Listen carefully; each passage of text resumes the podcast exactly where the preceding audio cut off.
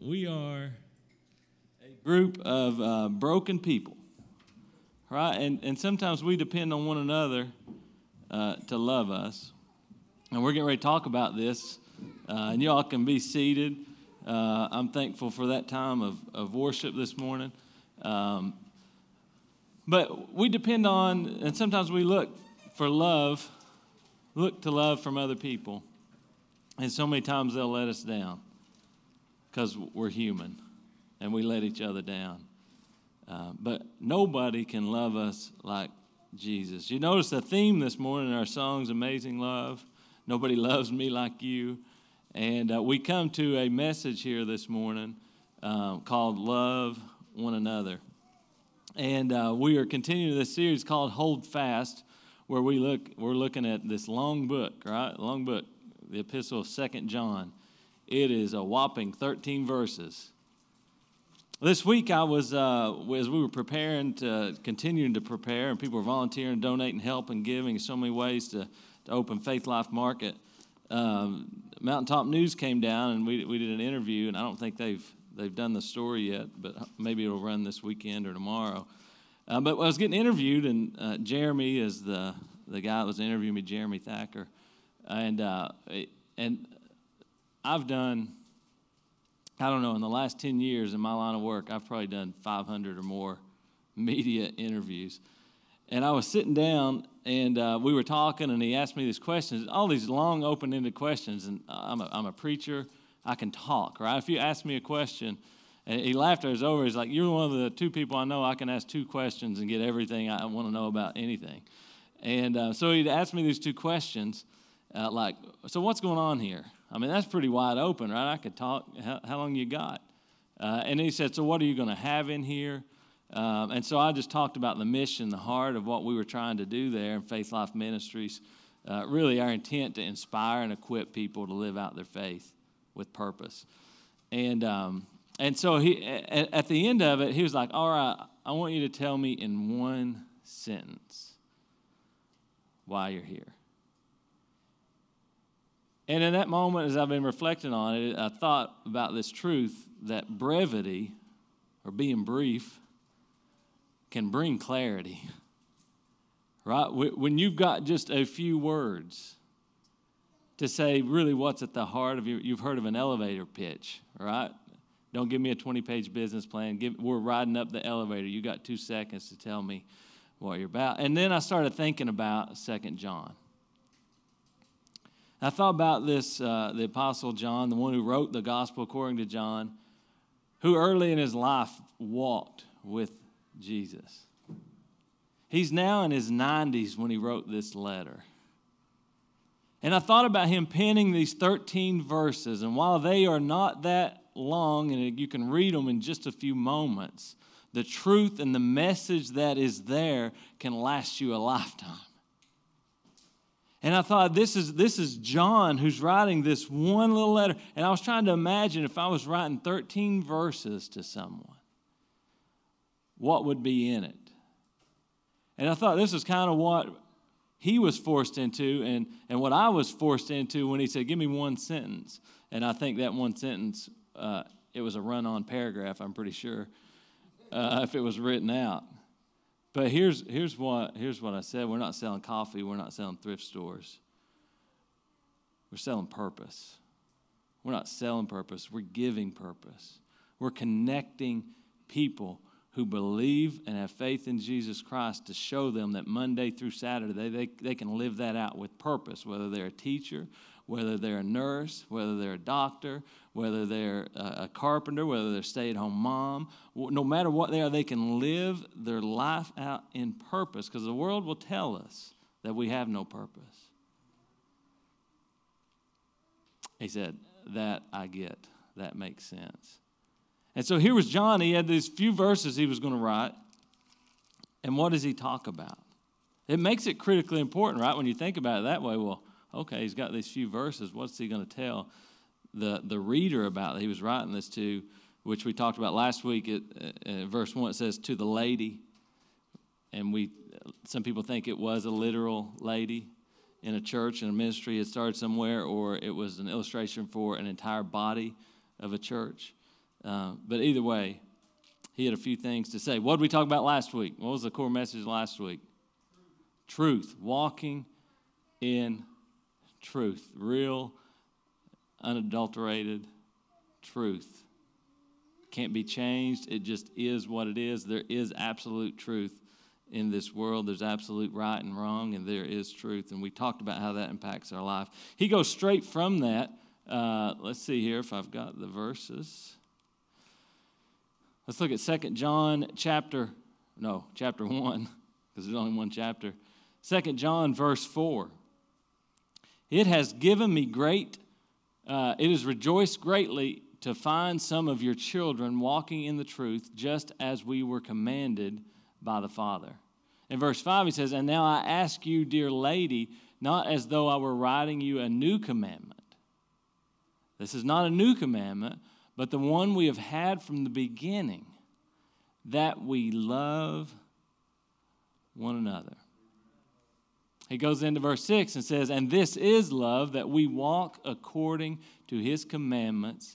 This is the commandment, just as you have heard from the beginning, so that you should walk in it. That verse basically says if you love Jesus, you will obey his commandments and you will walk in love. Verse 5 it says, it asks them to love one another. That's what John asked. That's the title of this message. You see this, uh, see if this little graphic we made up. Because I was thinking in today's time how, how, how fast things pass by. And in an age where we are uh, much more likely to uh, send a caring reaction on a Facebook post, right? I care, you know, the little heart and a hug, than to dig deep into, I think, what John was talking about here. That goes beyond double clicking or clicking and, and, and sending you know, a, text message you got and putting a heart on it. Uh, and this is talking much deeper uh, than that. And so, what does it what does it mean to really love one another? Why is it important? Um, and we're going to talk about all that today. One, we know that uh, uh, that he's having to tell us this for a reason. He's having to tell this lady this for a reason. He's telling the church this for a reason. We find that truth and love are central to everything John writes. Why do you think he wrote this? Why is this? I got 13 verses. I'm going to talk about truth and love. I think it's because, one, it is foundational to our life in Christ. But two, I think it's because our human tendency to not do it. Right?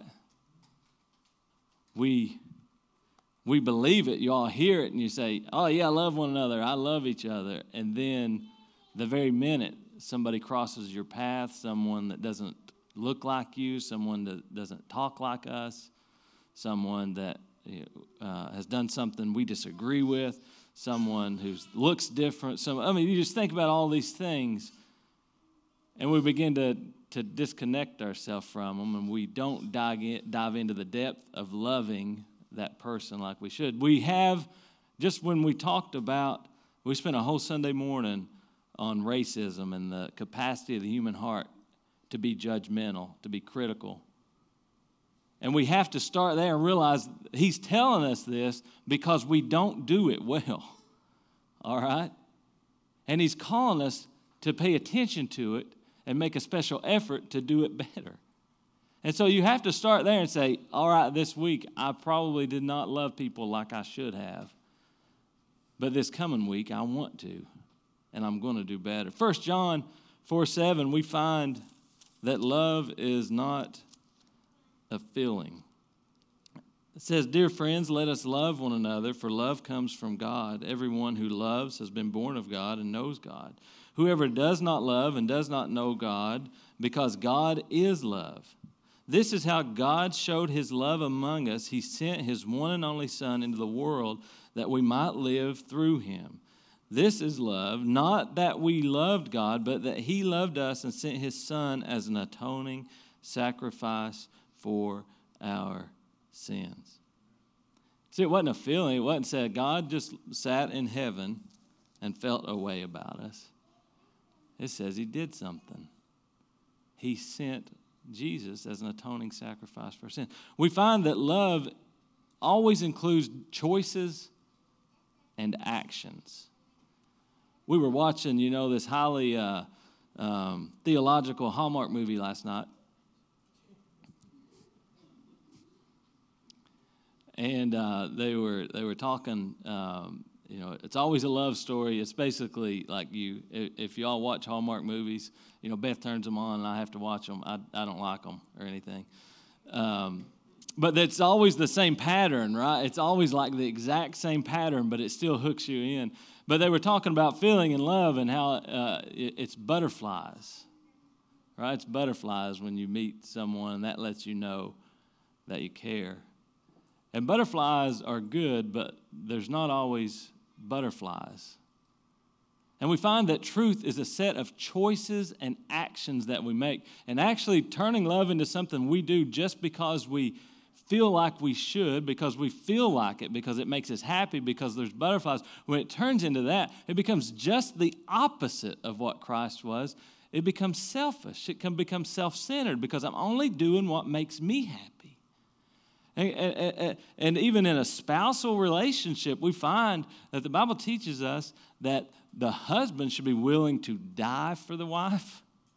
If that's not sacrificing, if that's not self sacrifice, if that doesn't mean if we should be willing to do that, we should probably be willing to cancel a fishing trip for our wife.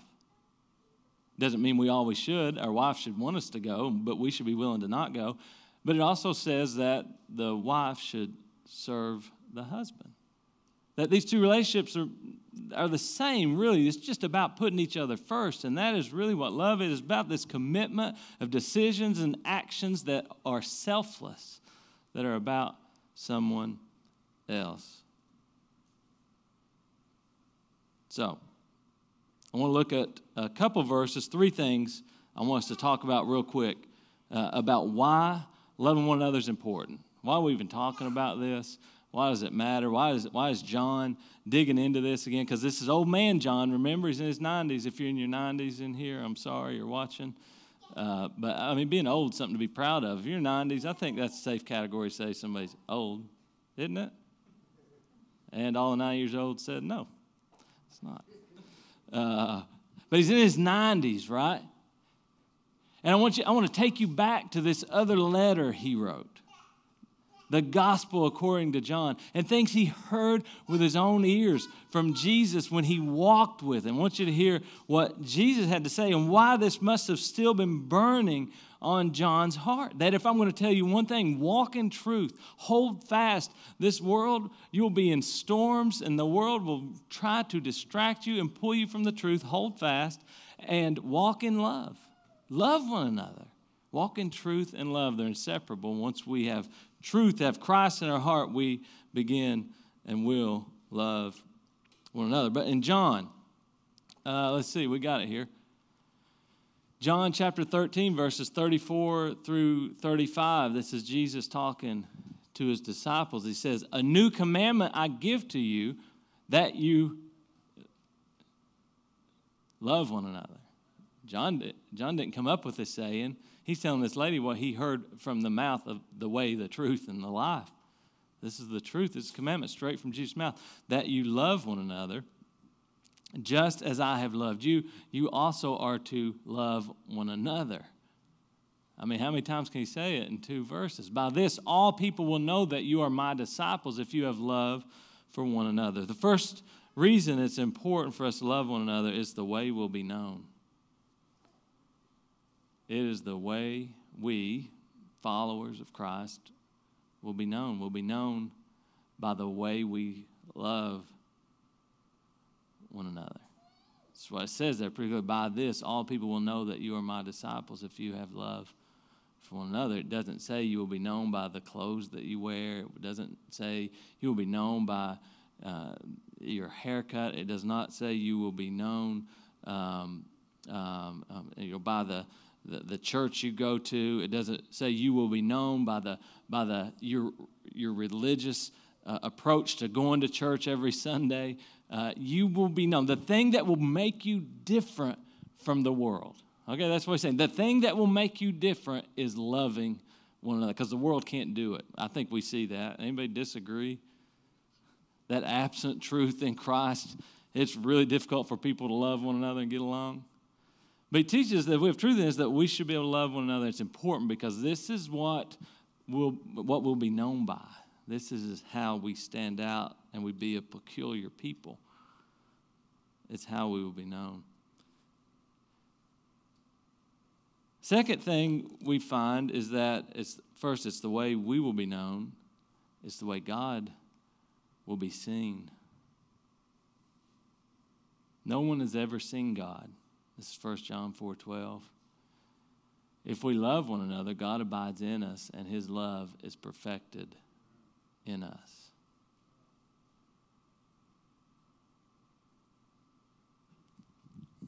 Absent someone open and uh, completely uh, completely disconnected from faith and Christianity and God, absent them picking up this Bible and opening it themselves and reading or listening to a preacher, the way, the only way they will ever see God is by us living and loving one another. It says no one's ever seen him, no one's put eyes on him. But I, will uh, tell you, when we get together and we love one another and we love other people, people begin to say, "Wait, is God real?" Because nobody else treats me this way. It's not this way uh, at, at the other clubs and the other groups I'm part of. Because we're not just a club, we're not just a group. We are the body of Christ. And when we act, when we love one another, God will be seen. And I'll share just this third thought that one, it's the way we will be known. Two, it's the way God will be seen. Three, it's the way the world will be reached. It.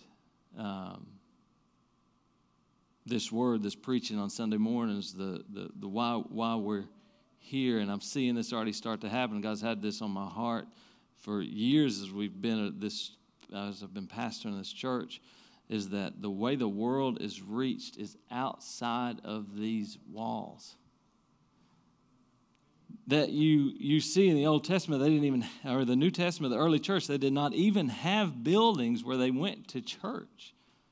That they preached, they taught, they were, everyone was out sharing the gospel. They lived different, so it caught people's attention. They were in the market square, they were everywhere sharing just truth and loving one another. And that's the way the world will be reached. I want to look uh, one more time here at this, this last verse in uh, 2 John that we're looking at this, this morning, in verse 6. It says, And this is love, that we walk according to his commandments. This is the commandment, just as you heard from the beginning, so that you should walk in it. He's saying, Love one another. I want to talk about those three things I just said about should motivate us, right? This is the way we're going to be known. It's the way God's going to be seen. It's the way we're going to reach the world. But He's telling us here to be obedient, which, in a sense, is telling us to live righteously. And so I want to just pause there for a minute and say it's real easy. Uh, and I got this quote uh, from Alistair Begg. I want to read it. It says, Although acceptance in Christ is not secured by obedience, a life of obedience out of love reflects the preeminence of God's reign in our heart. Does that make sense? That we're not obedient to be accepted by Christ. That's not what makes us accepted. We cannot do anything good enough, right enough to be accepted by Christ except for have faith in Him.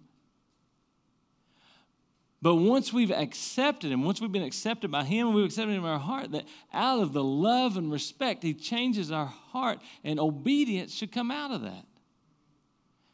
And so, here when He's saying this is love, that one walks according to the commandments, what is not the motivation and sometimes, I don't know, when you were a kid, I was a kid, you always felt, felt like, man, if I do something wrong today, I'm going to go to hell. Right? right? You don't do that. You don't lie. Liars go to hell. Right? Don't don't steal. Don't do this. And and and you're you're like every day you're tallying up like God, I lied a lot more today than I told the truth. I'm, it's hopeless. Right? And you're tallying it up, and you get to this mindset that the motivation to be good is to get to heaven. Okay, that man, I have to get to heaven, I got to be good today. I got to be good today. I got to be good today. And the motivation becomes so I can get to heaven. And I want you to just take a big, deep breath. And when we say, when we stand up here and sing, uh, I am free, free indeed. When we sing, I have been set free, that is what we are singing about, is that we are free from that bondage of knowing today and whether I go to heaven right now depends on what good I've done and what bad I've done since I've asked God to forgive me. That is not what God, it's not what John is teaching here. It's not what Jesus taught. Jesus taught us that if we have faith and we love Him, then we become obedient. Obedience is just a reflection of a heart change that's already happened. And it's real easy when we have that obedience and we start uh, start changing, our lives change, and we start to live more righteous, and we get closer and we grow closer and closer to a life that looks like Christ. It's not perfect, uh, it'll never be perfect. But as we start, the, there's a, the risk of self righteousness. Y'all ever met self righteous people? They go to church every Sunday. They don't say cuss words. They, you know, they, they got a good job. They are perfect, you know, and they are good. And, and, the, and the first person that makes a mistake is off the list. Uh, is that real or not?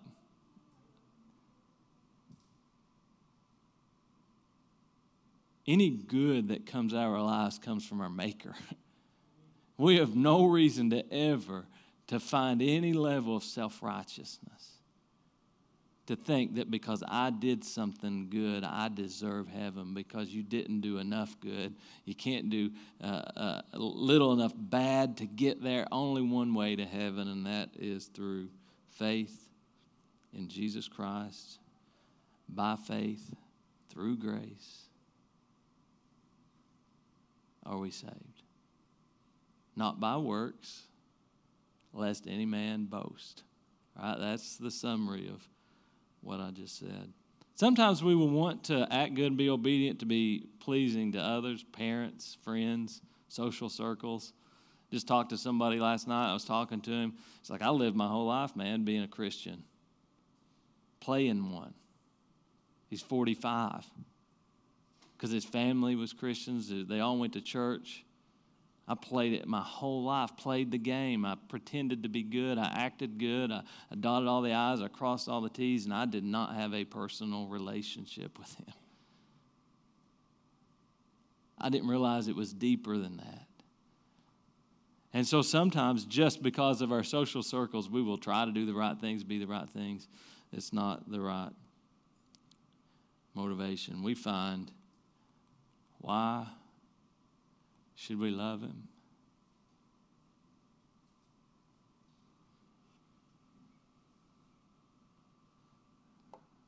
John wrote in his first epistle in verse 11 Beloved, if God so loved us, if he loved us, we ought to love one another.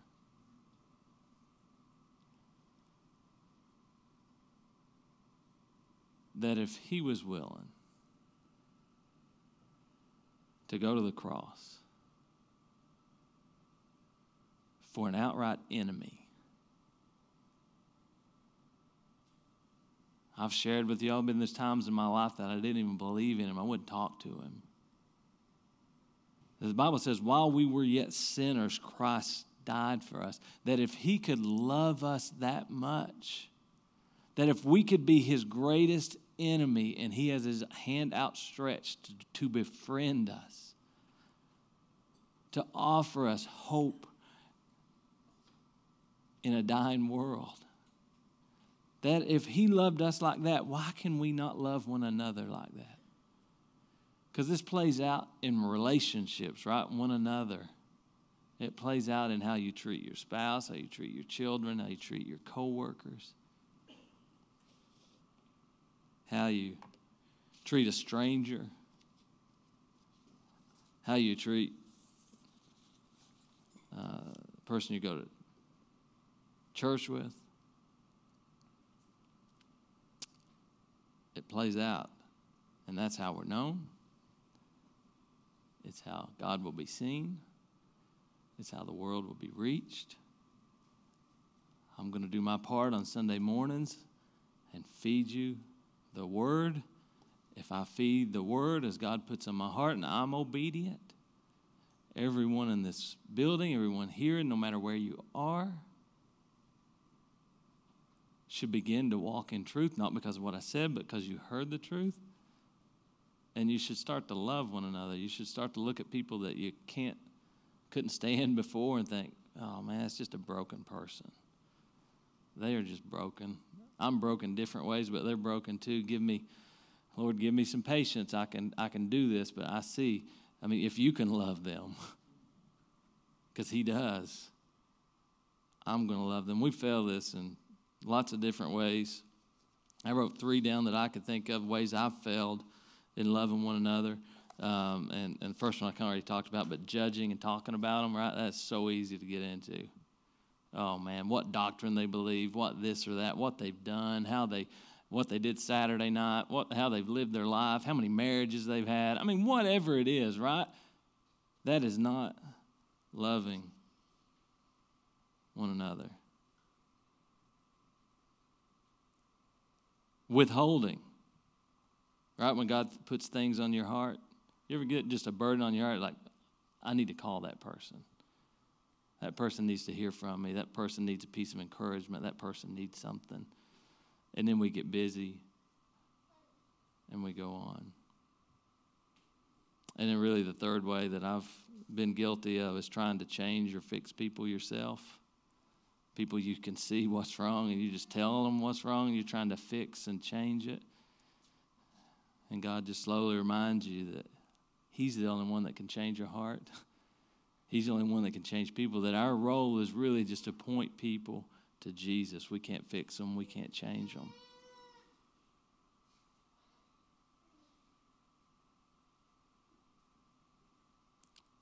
I can promise you, as John wrote to this lady, that he was not asking her to feel butterflies.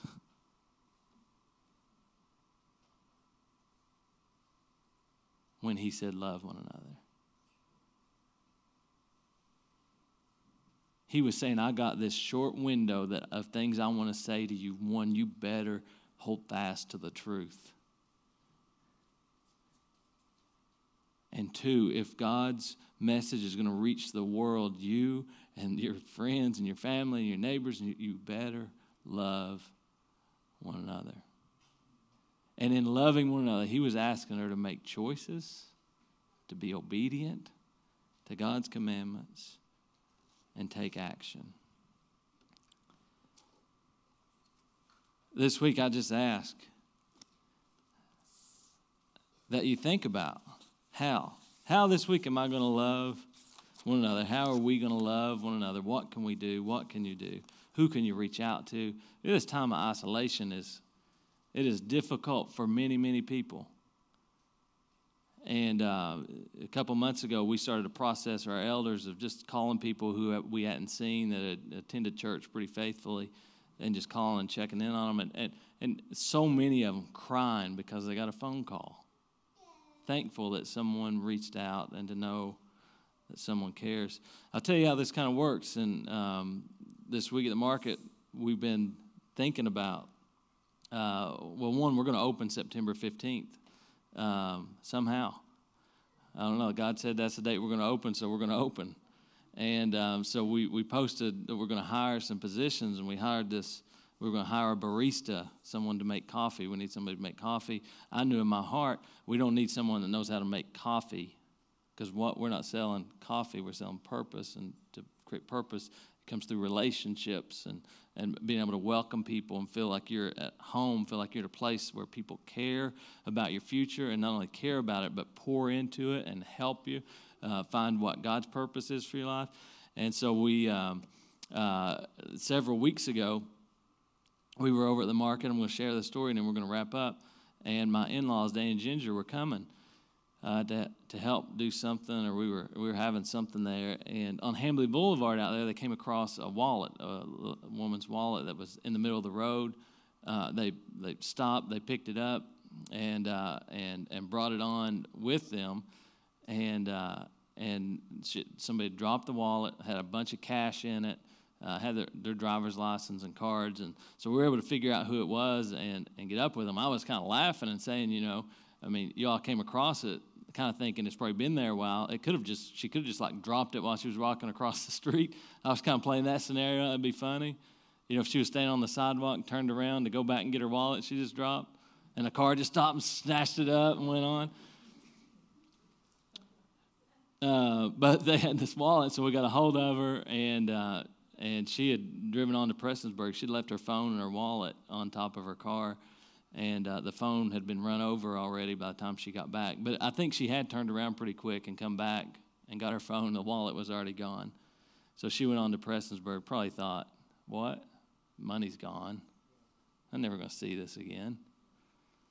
And, um, and so when she got there, uh, she was bawling, crying on the phone when she found out we had it and we cared and we, the money was still there.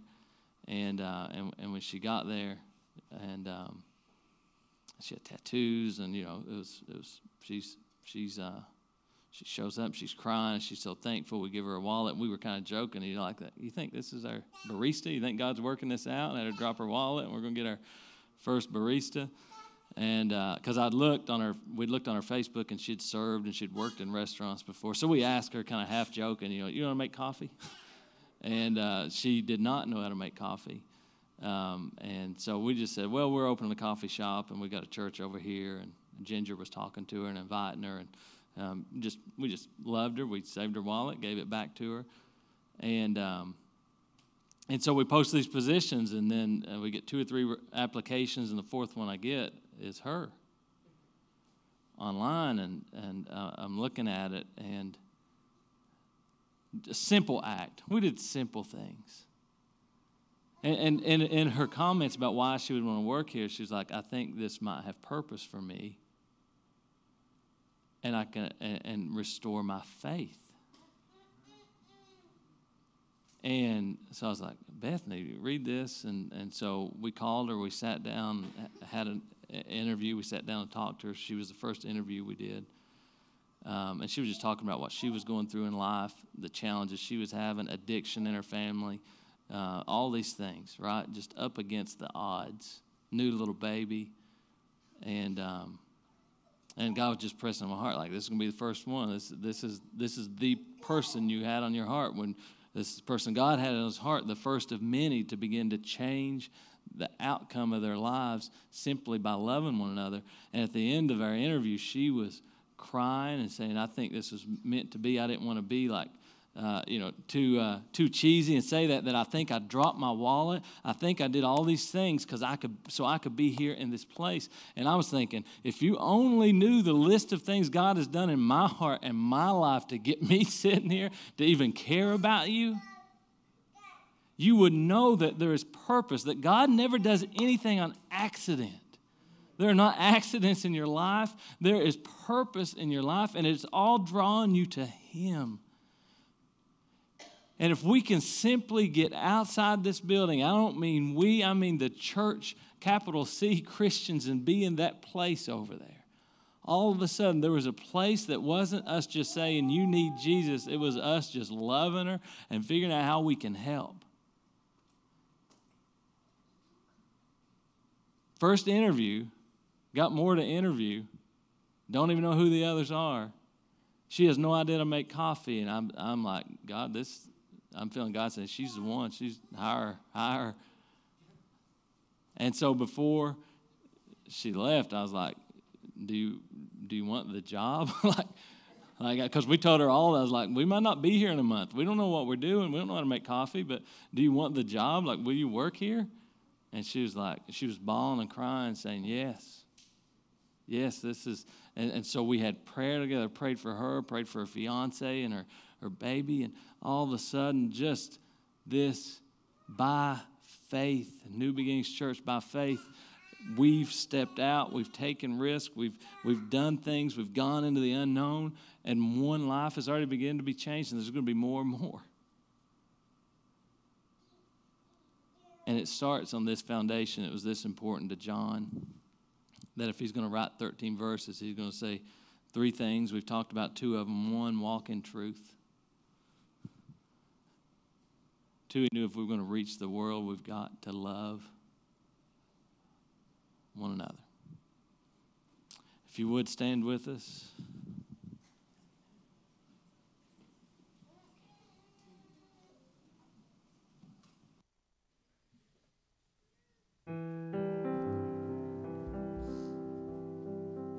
I just want to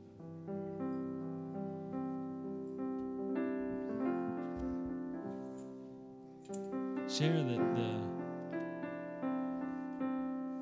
the reason we can say to people when they say, "Well, why do you care? Why are you here caring for me? I've not done anything to deserve this." That we can just simply say, "Listen, I've gotten way more than I've ever deserved in Jesus." that God loved us, so I'm going to love you. And I didn't deserve it. But I'm going to live out. This morning, there's some things that's been uh, haunting you, things you've been carrying, burdens you've been, been weighing you down. This morning, we're going to sing this song that just is this simple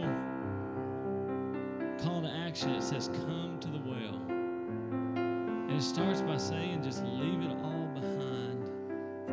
And you can sing that with us this morning. Sing this song with us. Listen to the words that says, We can find living waters. And believe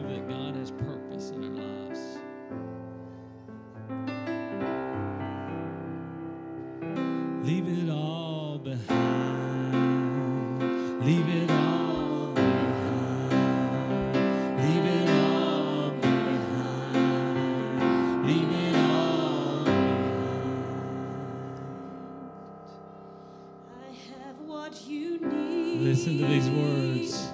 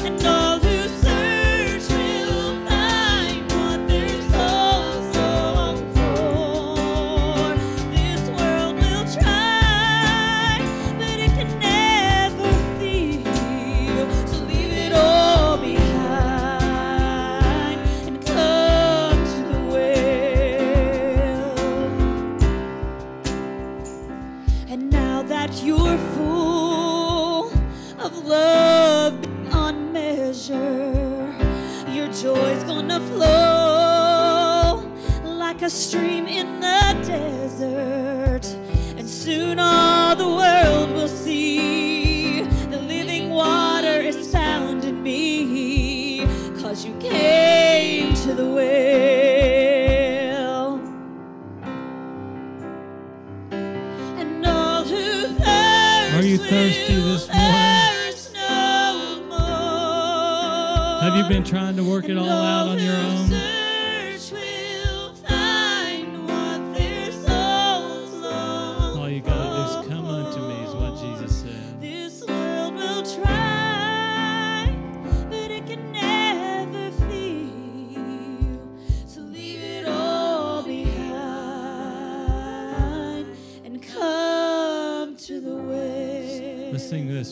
With us this Leave morning. it all. Let's just do it together. Leave it all behind. Leave it all behind. Leave it all behind. God, this morning we leave it all behind. We give it to you our doubts, our fears, God, our self righteousness, God, our selfishness. God, these things we know you're in our heart changing and turning us to look towards you. God, we pray. God, that as a congregation, as people who've stepped out in faith in you, God, that we could live it, that, that we would be known by the way we love one another, that God, you would be seen in places that uh, people don't expect to see you, and God, that we could reach the world for Jesus Christ. God, we just ask all of these things. God, give us more than butterflies. God, call us to real love to strong choices, big decisions, and action that exhibits what we feel in our heart, what you've placed in our heart, what you've called us to. In Jesus' name I pray. Amen. God bless you all. Have a great week. Join us next Sunday morning. Um, if you uh, if you follow us on Facebook and you will be part of a, a greater conversation, we've got a Facebook group as well. So please feel free to find that, join it. We'll get you added in there. I usually do a live stream on Wednesday nights. Um, but I pray everybody has a blessed week and a blessed Sunday. Happy.